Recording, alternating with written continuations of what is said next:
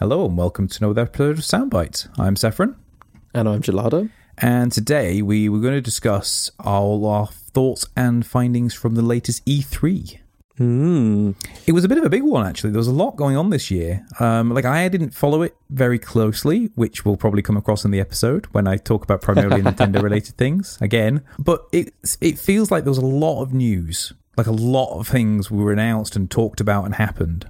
Yeah, definitely. Uh, I followed it actually a little bit more closely than you. Um, I tend not to watch things live because obviously it is like Los Angeles, so it does tend to be a pretty nasty time zone for us um, to to sort of follow along live. But I did uh, keep an eye on things, particularly in the mornings and stuff like that. And yeah, there were there's quite a few games that I added to my list. I'm never I'm never crazy about E3, hmm. right? Because a lot of E3 is is announcing and talking about the real AAA titles in the very well established series, and that's not to say that those are bad, but they're kind of inevitable. So there's for me, there's sort of less excitement, and I'm sort of like interested to see what kind of trends are, are, going on in the show as a whole. But the sort of interesting and exciting things tend to be, you know, in between E3 really, um, rather than at E3. Well, you brought that up when we were discussing it because you said like, well, there was things like there was the new Elder Scroll game was teased, but obviously it was, Yeah, and exactly. then there was the new, uh, like there was new Smash Bros re- announced. Well, obviously there was, and you you're right. Actually, it's a very good point. I remember back in like kind of like 15 years ago, like E3 was exciting because you never knew what was going to get announced, and this was this was when things were sort of like, hello, this is this amazing thing is now going to happen. Whereas now it kind of feels like this is just the official matter of fact statement and maybe showing off a little bit of information about that. we're also in a in a console like established console in life cycle, right? Like there were no expectations of a new console. That's true. That's a good point. Which does obviously make a big difference in a lot of instances too, because it wasn't last year, it was the year beforehand they, they kind of give more information about like the Switch or the NX at the time, wasn't it? And that was obviously a big deal. Yeah, I think was it last year that then Sony and Microsoft both basically went and said, here's our like 0.5 models with, Yes, with their like, you yes. know, Xbox One X and the PS4 Pro, uh, which are sort of like just upgraded versions of the same thing. And that's the other thing as well, isn't it? That's what sort of changes the the feel of E3 as well when we're getting into this kind of rolling consoles almost. Mm, yeah, rather than it being brand new things. Yeah. Speaking of Xbox, um, one of the games that I'm I was sort of particularly interested in, and it is an established um, franchise, and that's the new Forza Horizon, Forza Horizon Four, um, which they announced. And I think we knew that it. I mean, obviously we knew it was coming, but I don't think there were any details before E3. But it's coming out in October. Really interestingly, it's Windows and Xbox simultaneous release um, which is really cool. Uh, I think that that means that this is an, just another game that I won't be getting on Xbox. Yeah, well, you said that earlier as well. Like it's just another game to add to your Steam library or whatever, or whatever it'll be. Right. Because also, I don't have an Xbox One X. So if I get it, I will have a slightly hampered experience of it because they will be optimizing it for the One X. So, yeah, I don't know. I feel like Xbox is really being shafted if you're a PC owner, um, which is fine. There's no problem with that. I guess for us, because we've got the consoles and the games and the gaming PCs, it's usually just a no contest because the PC will almost always win out when there is that option there. Because why would you invest in like an Xbox One X when you've already got like a more than powerful PC sitting on the desk sort of thing? Exactly. But what I think is really interesting about Horizon 4, there are certain criteria and features in, in um, racing games that people want. Things like loads of cars, dynamic weather, customization, good frame rate, and you know the ability to very easily sort of play with friends and have lots of content. And typically in the past, you'd often have to have compromises like, oh, you can get customization, but there are fewer cars, or oh, you can have seasons, but we're not going to have many tracks for you to race on. Th- we've now reached this point because Horizon 4 has all of it. It has absolutely everything that you could possibly want. You know, it has the open shared world, it has loads of cars, it has seasons and weather and customization, and it's, you know, it runs at 60 FPS. Like, th- it's just kind of like even though it's just another ver- you know another number in the series i feel like we've reached this point where you can just be technically offered everything that you would want Yeah. It's, that's really cool. Even though it's just an incremental version, I feel like it's sort of reaching this real peak. Um, which you know, and if it all comes together really well, then it's going to be an amazing game. Which is super strong for Microsoft as well, because it is a Microsoft Studios product, isn't it? Mm-hmm. Because there's so much more competition as well. Like there's things like Drive Club and uh, what's the other one? There's another similar sort of racing game. You got the Crew as well. Crew, uh, Project Cars. All these games have a very similar sort of like vibe going Yes. for them. Sort of like not that true racing simulator.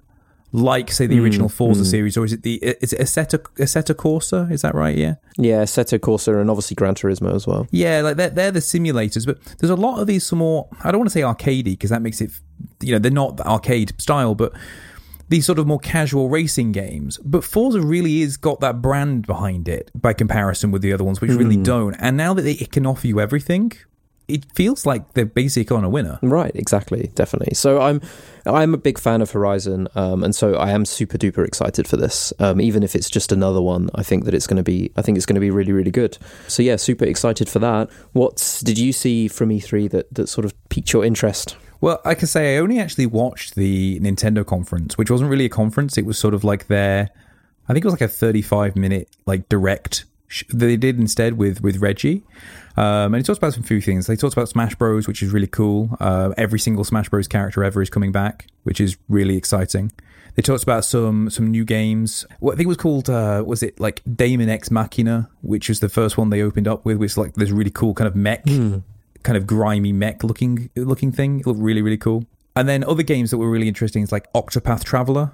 Again, that looks really interesting. Like Yep. so, a really kind of cool stylized RPG to it. And I was really excited as well by the announcement of things that are getting brought to the Switch as well. Like there's so many games being brought to the Switch. Yes. Like for example, they announced there on the then on the the stream that uh, Fortnite was going to be on the Switch, and it's like, and by the way, it's on the, the eShop in like two hours. And sure enough, it yeah, was. that was ridiculous. And, and and like I don't think there was much discussion about that. I, I, I think it was one of those where people assumed it was going to go to Switch because it's such a huge console, but it just kind of dropped out of the middle of nowhere. And you know, have fun, and it works too. And it's Yeah. always cross-play too, so you can play with PC and uh, Xbox users. You can't play with PlayStation users because Sony are being difficult. Because lol, Sony. I, I don't get it personally, but I mean, because if Microsoft are happy to do it, then why would Sony be? Um, oh, and Monster Hunter Generations as well. No, sorry, Monster Hunter Generations were uh, Ultimate. I think is the, the, the name of it. Yes. that's a very typical Japanese game, isn't it? Which is adding on more subtitles to things. But I, I was talking to you about it.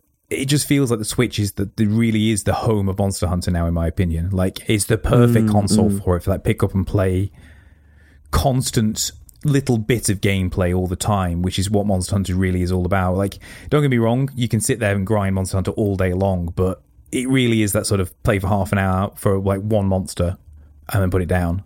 Definitely. Uh, so I really think they're on a winner there. But nothing like stood out that I want to kind of gush over massively. I'm just excited for lots of little projects that they uh, that they announced. One thing they didn't talk about, was quite surprising actually, was they didn't discuss any Labo related news. No, the, the, yeah. the Nintendo like the cardboard stuff that they're, they're, they're doing. It feels like it's not done what they wanted it to do. But I was reading an article the other day saying that they they're anticipating it to be more of like a slow burner product.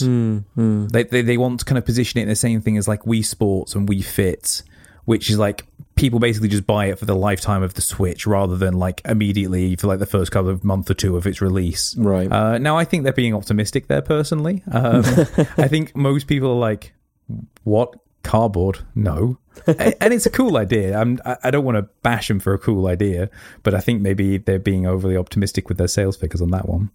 But yeah, just it was a really fun um, fun conference as well. Uh, like it was fun to watch. It was quick. It was snappy. Because one of the complaints I, I heard from a few people who reviewed the, all the different console conferences was that a lot of the different developers tried to be kind of like kind of cool and edgy, unnecessarily so, and it didn't really work at all. Whereas Nintendo Yeah. were very much about here's this game that's coming soon. Here's another game that's also Yeah. out now, and they just it was very much game focused, which I can really I can really get behind, especially in today, like with E3, for example, now not being as much about these biggest, you know, exciting announcements. They are more about this kind of like setting the official release of things. It almost feels like going through the motions, whereas Nintendo's like, here's some games, enjoy the games. and I, I like that. Yeah, definitely, definitely, agreed, agreed. And also uh, a last like shout out to the relationship between Nintendo and Ubisoft. Oh, yeah. like we had obviously we had um, Mario and Rabbids and I don't know what like Ubisoft must be like. Jesus, we are onto a winner here. Like Sh- Shigeru Miyamoto loves us He because does, yeah. they've done Mario and Rabbids, and now they're doing like a Donkey Kong and Rabbids, and they also announced that um, Star Fox is in uh, what's it called? Is it called Starlink or something like that? Starlink, that? yeah.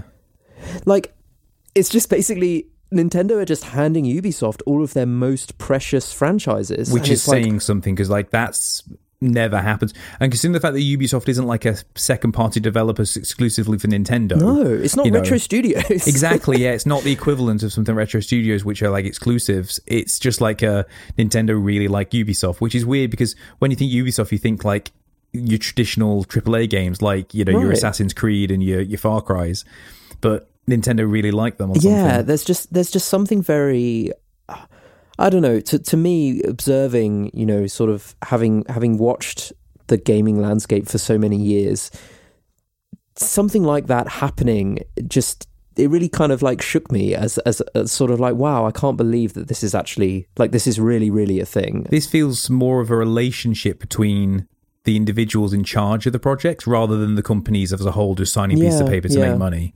Because I don't feel this would happen otherwise. Exactly. You, you said the magic name, didn't you, of uh, Shigeru Miyamoto? Like, if he's on, Right. if he likes something, then it usually is on a winner. Exactly. So I, I don't know. I'm super excited for that. I'm not excited for Donkey Kong and Rabbids particularly, or Starlink necessarily, but just the fact that Nintendo are doing that makes me very excited.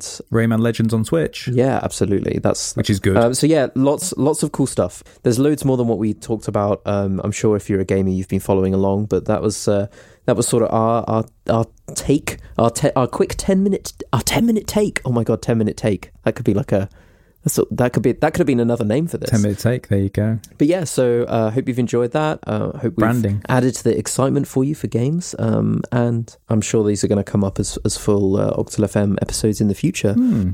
We'll likely talk about more of these games in future as well when we uh, we've played them ourselves. Uh, but in the meantime, I've been Gelada, And I've been Saffron. And catch us again for another Octal FM soundbite very soon.